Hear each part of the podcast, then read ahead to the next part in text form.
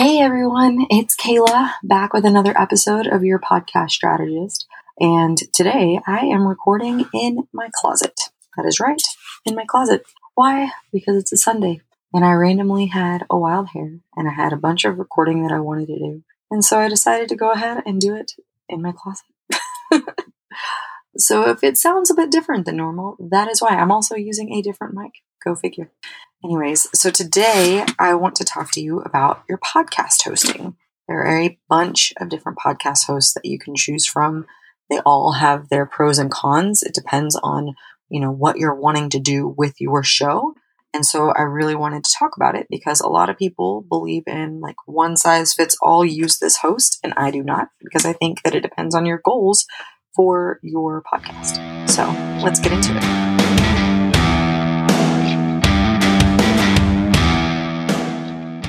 Welcome to the Your Podcast Strategist Show.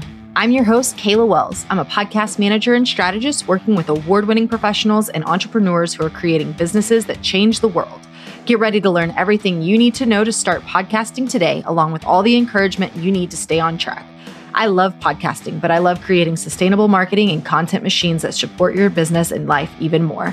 It's time to take the weight out of your marketing efforts. Ready to go? Great. Grab your favorite note taking tools and let's do this. Hey, y'all. Okay. So, when it comes to your podcast hosting, the most important thing to remember is what your overall goals are for your show. So, you know, I've done a bunch of research on the main ones. There are a bunch of podcast hosts. I'm going to talk about Libsyn, Buzzsprout, and Captivate because those are the ones I know the most about. Those are the ones that I have used the most. And those are the ones in all honesty, that I think are the best overall. There are several others to consider if you're wanting to create like a podcast network or something like that, which Captivate is on that level as well. But once you start talking about that, the cost gets much higher. And so that's a whole other conversation, which if y'all want to talk about creating a network for your podcast uh, or creating a podcast network, I can certainly talk about that as well. But for today, I want to talk about which podcast host to go with depending on your show goals. So, for instance, if your goal is solely to create visibility for yourself, for your show, for your business, for your offers, you have no intention of ever doing affiliate sales, you have no intention of ever adding in additional advertising and never going the sponsorship route, which sponsorship's a little bit different, but never doing never doing heavy monetization of other people's products, then really honestly, you can get an entry level Buzzsprout plan or an entry level Libsyn plan because both of those plans are going to give you plenty of storage because that's something to consider. If you are going to be releasing a daily episode that's an hour long, first of all, kudos to you because that is a lot. Um, but it also requires a lot of storage. So you need to check which plans for your chosen host have the most storage. And the more storage you need, the more expensive those plans are going to be.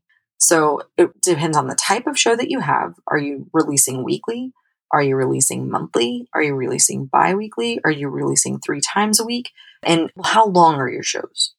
Because even if you released every single day, five minutes a day, that's 25 minutes total, which is essentially the same as one weekly full you know, length episode, podcast episode.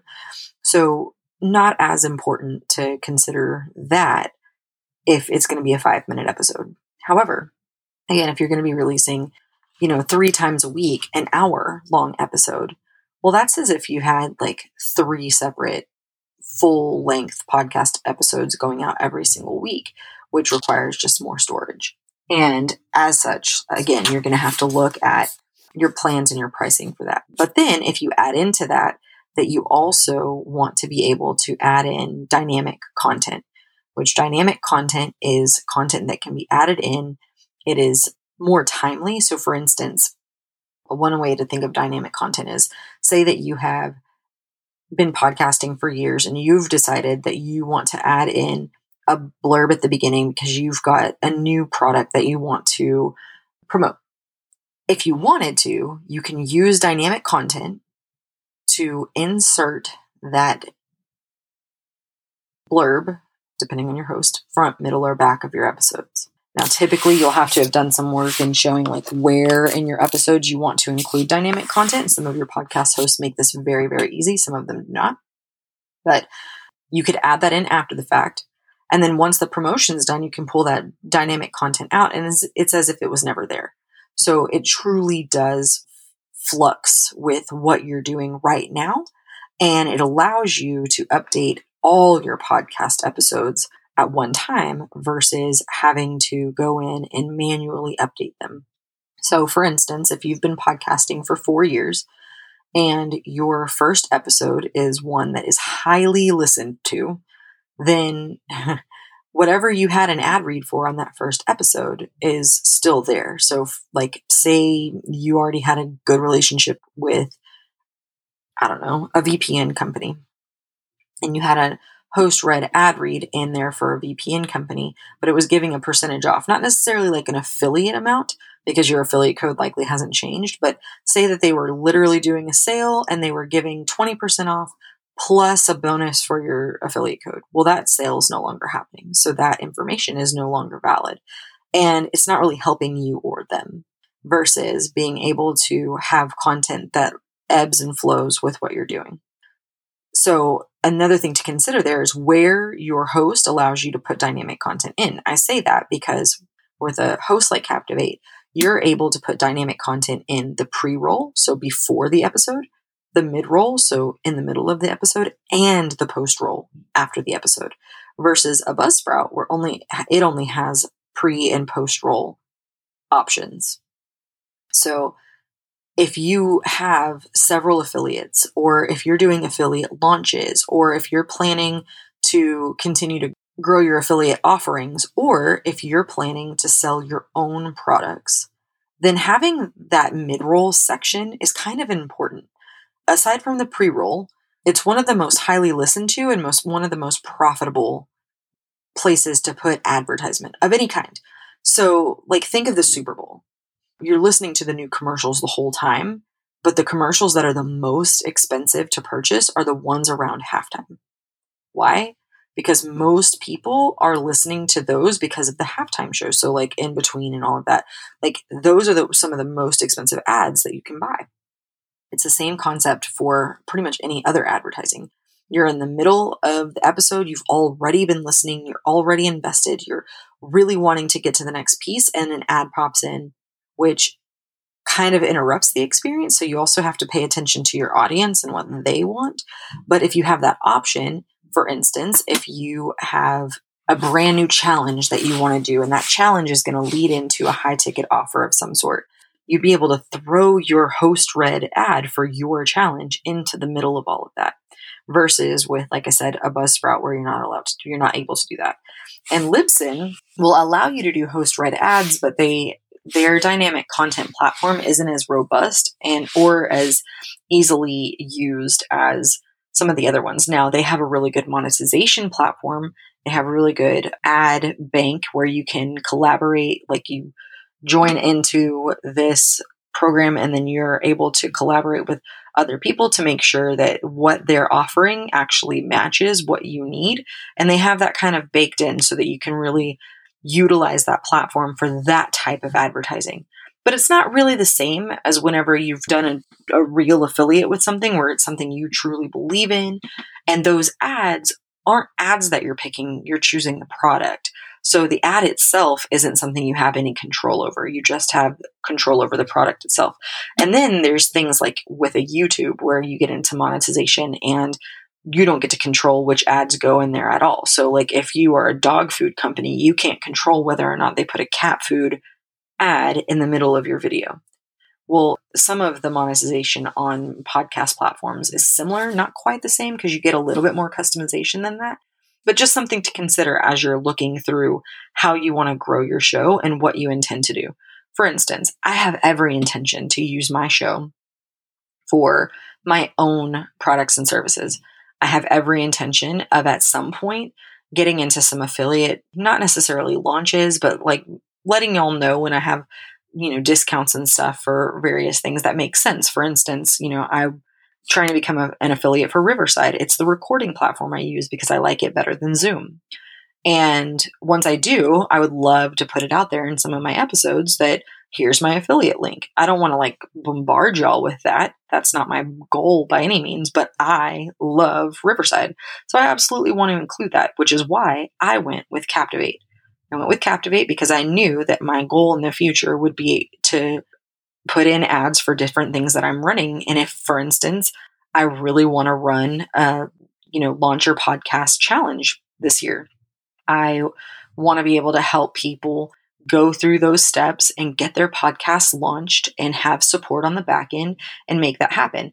But that's going to be time based. So whenever I run quote unquote ads for that, I don't want my ads for like, say, a March challenge running in December. I just don't want that to happen. That is why I was very sure whenever I went and looked at my podcast hosting that I wanted to use Captivate. It's a little bit more expensive, but in my mind, it's worth it to make sure that y'all are getting the most pertinent information as possible at any given time. And that is my goal. So these are all things to consider. If you never intend to ever run an ad, you don't even want to talk about your own business stuff, like your main goal is literally just to create content, then you can go with any podcast host that you would prefer. Buzzsprout has a really beautiful user end, but that being said, Libsyn just completely updated their backend and it's super easy to use. So, you know, they all have these pros and cons. I just want you to know that you have options when you're looking for a podcast host. And what you should start with is your overall goal. What do you want to use your podcast for? Why are you podcasting? And what do you want to provide to your audience with regard to value as well as content? And additionally, do you want to be able to monetize it in a way that feels good to you?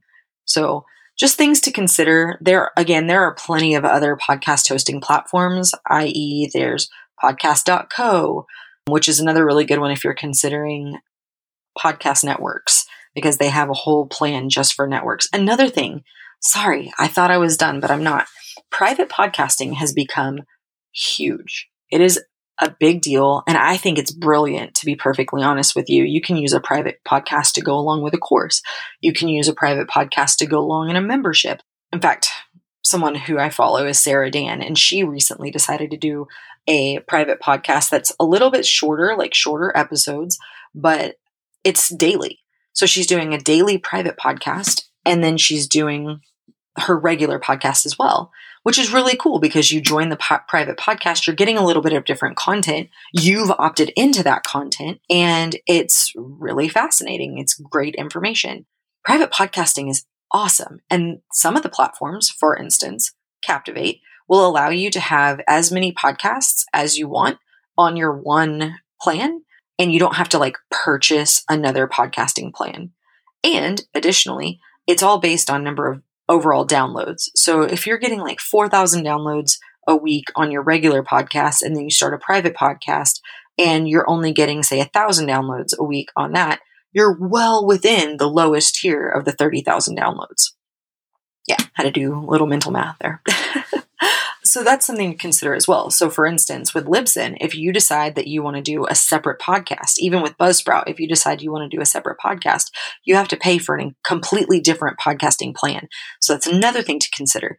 Do you want to use private podcasting anyway? Or in any way with within your business, and do you plan to have offshoots of your podcast? Like right now, it probably is like I'm just happy to get the one up and running. But what I have found with podcasters is they start podcasting, they realize, oh, I have something else to say that doesn't fit for this audience. I want to start a podcast for that too. And then you end up having to pay additional money. So it's just these kind of things to consider. Now, it's not necessarily hard to move from one podcasting host to another. In my experience, it's fairly easy and everything moves over. It's very clean, but that's not always the case. So just know that you could always start with one po- podcast host. And if it's no longer meeting your needs, you can move to another one. But if you're just starting, it, it's almost better just to go ahead and really consider your overall goals, what you're wanting to use your podcast for, and get the right host for the long term versus having to do it again. That's all I got. If you have any questions, definitely let me know. I'm sure this will probably come up again as more podcast hosts come in and start shaking up real estate, but those are the three that I really recommend on the regular to any of my clients. All right, Talk to you soon.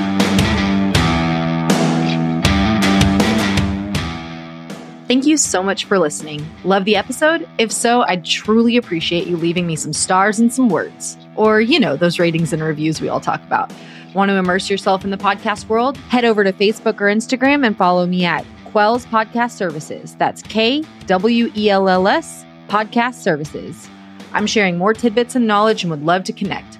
Today is the day to take action. What's one thing you can do to move closer to your podcast and business dreams? Do you have it clear in your mind? Okay, go do it. I'll catch you next time.